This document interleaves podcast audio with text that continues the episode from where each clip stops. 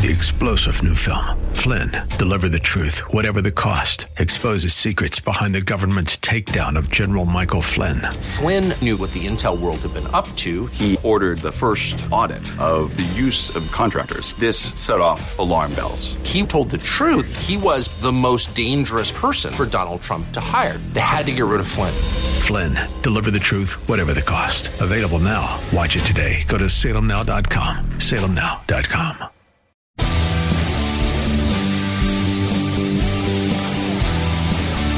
Are you looking for truth from God's Word that you can understand and apply to your life? You'll find it today on Make It Clear with Dr. Stan Ponz. Listen now as Stan makes it clear.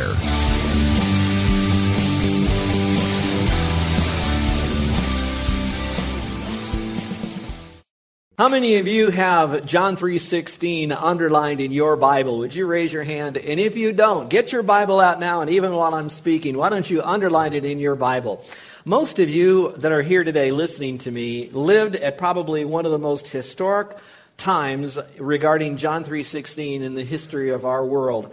I'd like to tell you about the most amazing true story about an event that involved a particular individual that I think is, if not the world's most popular person, I believe the world's most known person, and that would be none other than Billy Graham, at least other than God. How many would probably agree with that? Would you say he's probably the most known individual?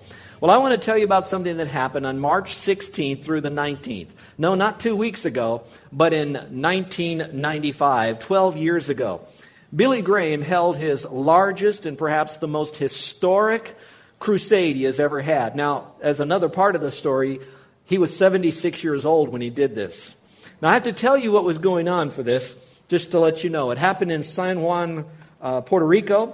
It was one that was what we might call a technological challenge because they had over 30 satellites that were involved in this. They sent that transmission up to them, and then it was downloaded into over 3,000 satellites in over 185 countries. It was a complicated project for the satellite broadcasting that went on, and yet this satellite broadcasting that went on actually went into such famous places as the Shaftesbury Theatre in London, but also in the Rwandan camps, refugee camps in Zaire. It was broadcast with the finest, the latest in technology, and yet at the same time it was shown on bedsheets that were hung on fences and old shacks way out in the jungle. At the same time, it was broadcast all over the world, including even the devastated Japan at the time because of an earthquake. I remember reading a story as I was doing this research for this message about a group of people in Ireland, of all places, that heard about this great crusade, and they were lamenting the fact that they would not be able to see this huge historic crusade until just before, when they found out that these broadcasts were broadcast in the pubs of Ireland, so they could go into a pub and see that great crusade that went on. There were over, catch this now, 1 million volunteers alone, salt and peppered all over planet Earth, to be able to service the people that would respond to the message that Billy Graham was going to give. There was a rotating prayer team of hundreds, thousands of people, 24 hours a day, 2 weeks ahead of time before this began. It was broadcast into places of like Africa, with even blacks and whites were willing to put their differences aside and be able to listen to a message by Billy Graham. It was all over. In fact, as I was doing this study, I got thinking about Billy Graham and what he was about to preach. I can only imagine as he was seated there on the platform and the testimonies and the music was done, that he picked up his well-worn, well-studied, well-believed, well-applied Bible. And as he looked at this Bible, he knew that there were 33,000 Bible verses in it. But he wanted to pick one to be able to speak to the tens, maybe the hundreds of millions of people. And so he walks up to his crusade pulpit, and he opens it up, and he looks out to the crowd and says, "Good evening, everyone. I want to speak to you out of John 3:16. Well, I know that there are not hundreds of millions of people that are listening to me today, and that doesn't matter. What I really care about is that there would at least be one person that would listen to me today, whether you're on radio or whether you're listening on our website or even here today. For just a moment, can you screen out of your life everybody, every issue that you're dealing with, and let God speak to you on what I think would be known as the gospel in a nutshell, the Bible in a nutshell. the most profound verse in the Bible regarding salvation, the most used, the most memorized, the most quoted verse in the Bible, John 3:16. I have provided for you, you'll follow here, the greatest gift of God. And if you'd like to pick out your worship folder and look at that sheet, you can follow along, because I'd like to tell you some of the reasons why that it would be called that. It sheds light on our salvation. For God so loved the world. You know, God, that's the greatest origin of our salvation. It begins with God. And then so loved, that's the greatest motivation. The world, that's the extent of the salvation that he provides for us, that he gave. That's the greatest cost of salvation. His one and only Son, the only person of salvation. That whoever, and that's the offer of salvation to anyone, believes in him, and that is the sole requirement for salvation, shall not perish. That's the hope of salvation. But have eternal life. That's the promise of salvation. Well, it moves on to salvation sheds light on God's love. For God, that's the author. So loved, that's his character. The world, that's the object, that's you and me. That he gave, the greatest gift. His one and only Son, the greatest sacrifice. That whoever, and that's the depth and the breadth of this gift, believes in him, it's total acceptance. And I like this, it's so important. Shall not perish, but have everlasting life. The purpose of God's love is so that we can have an eternal relationship forever with him, even in a place called heaven. But it also sheds light on the greatness of God, because out of that we know that God is our greatest Father. So loved is the greatest love that we'll ever experience, we'll ever know, and that there ever is. The world, who has the greatest need of all of this love, that he gave. There's no greater gift, no more expensive gift, no gift that would cost the most than the death of God's only Son, that great gift. His only Son, the greatest sacrifice, that whoever, I love this, that whoever you are, that's the greatest invitation to us that we'll ever receive, whoever we are, shall not perish. That's real salvation. That's the opposite of not being destroyed, but have everlasting life. That greatest of hope, that when we perish here, physically, we have eternal life waiting for us in heaven. But today what I'd like to speak on happens to be the gift. Now, when I speak about the gift, I'm going to talk about a little bit of the plan of salvation and how it's wrapped up in theology around one verse. But I want you to know it's not so much the plan of salvation that's important as it is the person of salvation. We probably memorized Romans 6:23 that says that the gift of God is eternal life through Jesus Christ our Lord. So it's all about Jesus Christ. And he that has the Son has that life. So it's all about Jesus Christ. So when we're presenting you today, we're not talking about joining our church. We're not talking about doing important things like baptism and even communion. We are talking about you having the Son, God in the flesh, Jesus Christ, as your forever and only Savior by faith alone. Now, you know, this pops up a lot in our culture. I got thinking about how often we've seen John 3:16. Why don't you go back down memory lane? Where are the different places that you've seen John 3:16 outside of the church? I'm thinking about at football games. Have you ever seen on football? They did it more earlier on than they do it now, but as soon as someone scores a touchdown, up goes that big banner. Remember seeing that? It's everywhere, it seems like. In fact, there was a guy by the name of Steve Taylor who wrote a song called The Banner Man after the guy who puts up that banner, John 3:16. How many of you have seen this at sporting events, maybe on television? Would you raise your hand? Look at all of you. Here's how his song goes. He says, the ball gets booted, it hits the crossbeam. Up goes the banner, John 3:16. He ain't going to change the world, but he knows who can. Banner Man. Sports fans everywhere are dying for a drink, but they can't find the well first. One man's ready with a banner and a wink. A whole lot of souls are getting well-versed. Every time I see him, I smile a little more. I can't help praying for another high score. He ain't going to change the world, but he knows who can. Banner Man. And there are a lot of quacks and weirdos out there. There was a man who liked to said John 3:16 wherever he went, and he got into trouble with the law, and the headline said, Fugitive Clown Evangelist Arrested. Now, I thought I'd never see those three words together. Fugitive clown arrested. I have to tell you something. There is a guy that was so passionate about John 3:16, and I don't know a lot about his story except what I found on the internet, but he loved John 3:16 so much that he literally changed his name to John 3:16, last name is Cook. And I want to go on record to say he's not related to the famous Cook family that we know so well. But again, it is everywhere. And then you remember Tim Tebow, which is more our generation, how that on his, perhaps his face paint here, that black paint he put on his cheekbone, he would put John 3:16 when he was in college until they outlawed that. But even then, he still puts John 3:16 on that face paint. But so he doesn't break the law or his testimony, he covers it up with another black strip.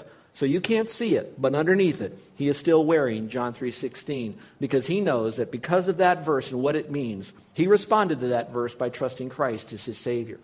Now, sometimes when I give John 3:16 at different places, and hopefully not here and often not here, well, not that I give it here, I give it often, but people sometimes say, is that all you know is the plan of salvation? Is that everywhere you go, you'll always end up giving the gospel and an invitation? You're so shallow. All it is John 3:16. Well, I will tell you, for me and my house, wherever I go, wherever at any time I suspect that someone in a public meeting to which I'm speaking or just asked to pray is out there, somehow I will give the plan of salvation as it comes out through John 3:16, because that's our salvation point. I would like to say this. Frankly, I think you could know a lot about Scripture, and I've taught theology many times. I don't know that you could go much deeper than John 3:16.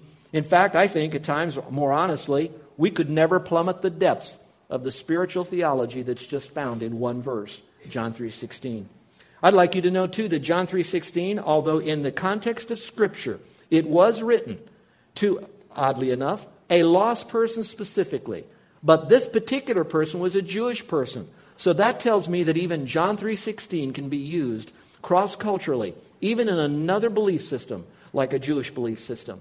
But at the same time, because all Scripture can also be applied to us in some measure, I believe for those of you who are Christians, you don't have to zone out right now, that as we go through John 3:16, you own the deep truths of each one of these phrases and see if God would take you a little bit deeper into John 3:16 for your life.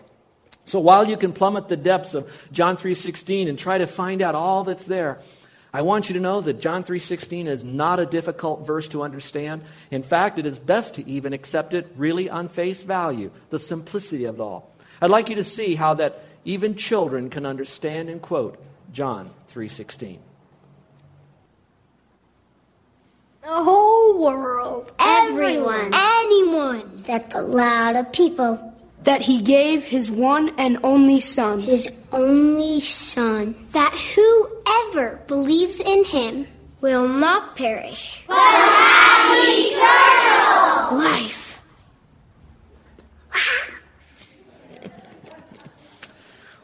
You know, while we might smile and think that's very cute, I have to tell you, it is all of that because it's joy in knowing Christ as your Savior. There's joy to know your sins are forgiven. There's joy to know that no matter what you've done in your life, you still can have eligibility to heaven because of His grace and His mercy. It brings me great joy to know that a little child can believe this, but perhaps even a hardened academic person, that the power is in John 3:16 to change their life. And so I don't know where you are today, but I just ask you for just a moment right now, allow the Holy Spirit to open up your mind to bring you through John 3:16 as a door into an intimate and forever relationship with Jesus Christ. So let's open up our Bibles now and look at John 3:16 almost word by word. So we're going to pick it up with the first part of it that says this: for God, who happens to be the greater giver of this gift. Now, for just a moment right now, there could be a lot of you that have received some pretty important gifts from people. I remember one of the highlights of my life was when I came and accepted the call to shepherd you as a faith family here. That unbeknownst to me, I received a letter, not solicited in any way, from the governor. And I treasure that letter that I got. And then another one from the mayor at the time. Those are important gifts. Of course, any gift that Carol would give me would be important. And she told me to tell you that. No, she didn't say that. But I have to tell you, whatever gift might be out there, no gift, no matter how much it costs the person financially or a sacrifice to get it to you, is greater than the gift of eternal life. And there's no greater giver than it's going to be God. And when you hear that, you might think now we're going to divide up the Trinity. God gave His Son and the Holy Spirit somewhere out there. I want you to know that the Trinity, all the deity is involved with the process of you coming to faith so that you can have an eternal relationship with Him. Because once you do, that Godhead then can live within you. So yes, it is God who gave His Son. So God is the giver of the gift. But at the same time, you have the Son involved because it was really Jesus Christ, God, same, the giver, who in the flesh gave his very life on the cross.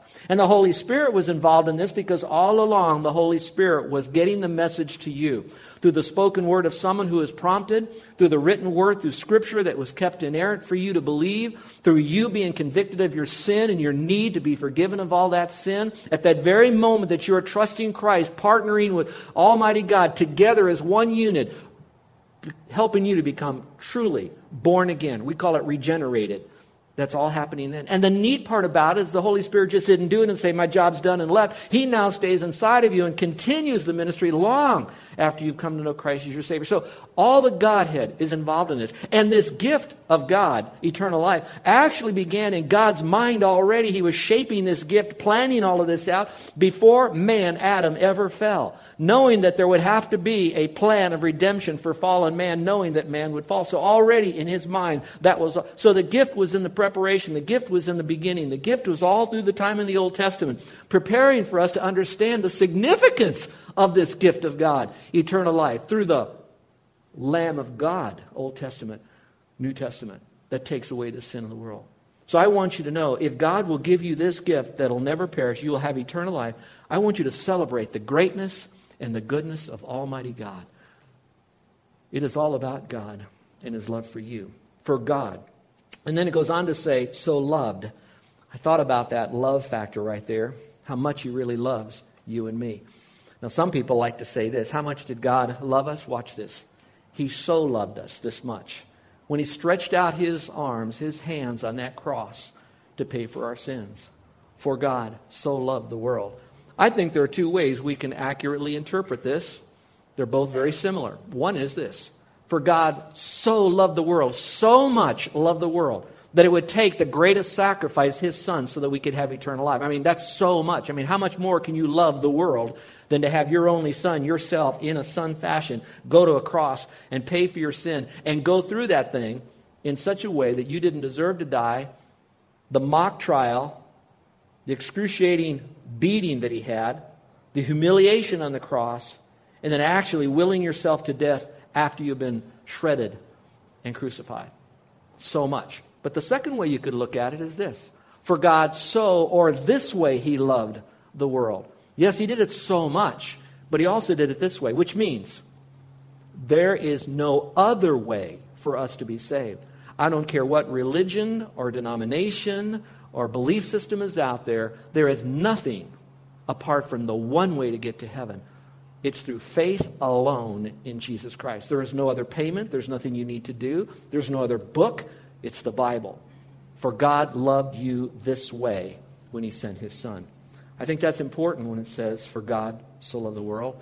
And pause for a moment. Some of you are finding it very difficult to wrap your mind around that God would love you this much. And I can understand. That is not a put down. You may have grown up in a home or an environment where that you have no idea what love is all about. You've been abused, accused, abandoned, rejected, beaten. And all you hear is what love is out there. And then you go through life on your journey, and all of a sudden some emotions kick in, and you get into relationships. And they talk a lot about love. You can see it on television and all the movies. But that's not authentic love. And so you get into that worldview. And some of you are now living and you're hurting all through all of that. And you're saying, is that really love? Is this what love is all about? And so for you to hear God loved you, you can't understand. What do you mean love? What is love all about? Love is an unconditional acceptance and a demonstration to you to take you to another level without anything you do yourself. It's all of God. God loved you that much. So whether or not you understand it, that's not the important thing. What is important is that you accept it and believe it is truth because God said, I loved you. And I proved it to you when I went to the cross. I love that verse in Romans that says this. But God commended His love toward us.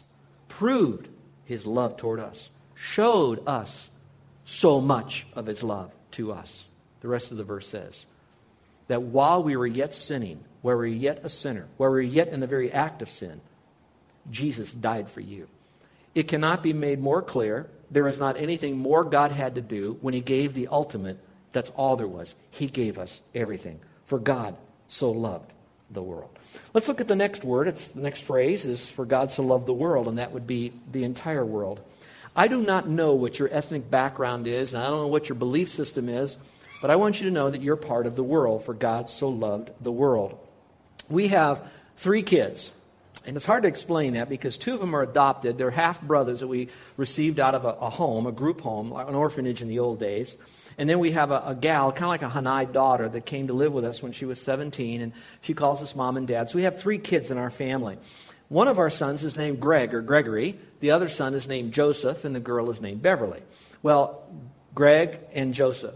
Well, Joe seemed to really connect well as we were talking about the Lord and things like that, and so he just loved to tell everybody, my name is Joseph, and I'm found in the Bible, you know, and he loved to talk about Old Testament Joseph and New Testament. He loved to talk about that. And Greg came to us one day, and for a while he was hanging his head, and he didn't say, my name's not in the Bible. My name's not in the Bible. I said, yes, it is. And he said, where is it in the Bible? I said, let me show it to you. So I said, bring me your Bible. So Greg brought us his Bible, and I said, okay, I want you to go over here, Matthew, Mark, Luke, John 3, John verse 16. I said, before I show you the verse, though, you need to know it's spelled differently than G-R-E-G. Really? How's it spelled? W-O-R-L-D. For God so loved you, Greg. So it doesn't matter what your name is, your ethnic background is. Here's the important thing is that God is infinite. His love is infinite. And his love object, the world, transcends all of time from the very beginning of Adam all the way through. So every one of you can be bathed under the shower of the love of God right now because it's for the entire world. When I think about that, that is humongous. But for a moment, let's set aside the word world and change that right now. For God so loved. Would you put your name right there in your Bible? Or maybe you could say, for God so loved me, right there.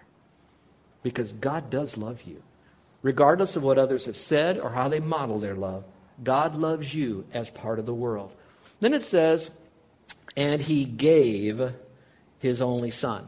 Now, when I think about a gift, I think of that's what the word gave me. Now, what's important is this. We know that God sent his son. That's found in other parts of Scripture. But he also gave his son. There's a big difference between God sending his son and God giving his son. When God sent his son, it sounds like he kind of visited us. Basically, he sent his son.